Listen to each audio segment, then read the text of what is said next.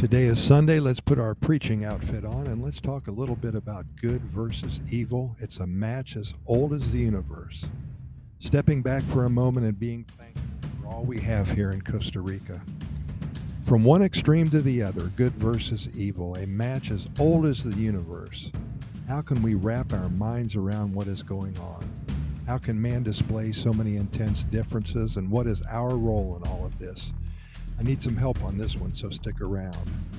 Last Thursday, I visited one of my favorite spots in Costa Rica, just outside of Puriscal on the road west from San Jose. There's a pull off that is a perfect place to have a cup of coffee. The soda there is owned by Carlos and Dora. They have been in the area for many years, two kind souls who bend over backwards to make certain that your coffee's fresh and your food is hot. There's always a couple of huge smiles waiting for you with a handshake and a hug. Soothing voices greet you with love.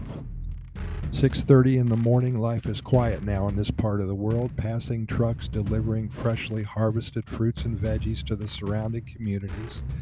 A neighbor or two stopping by to say hola and to start their day with some Carlos and Dora hospitality.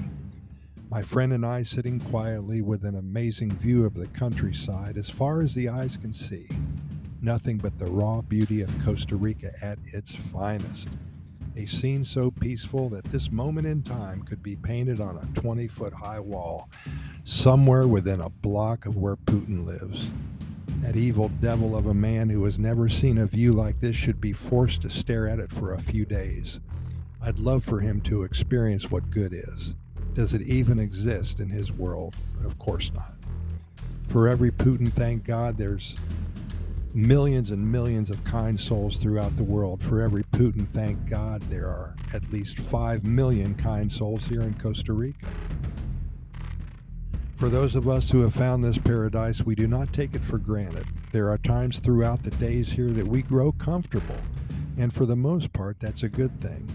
In the same breath, we must always take a moment to step back and fully appreciate all that is here for us.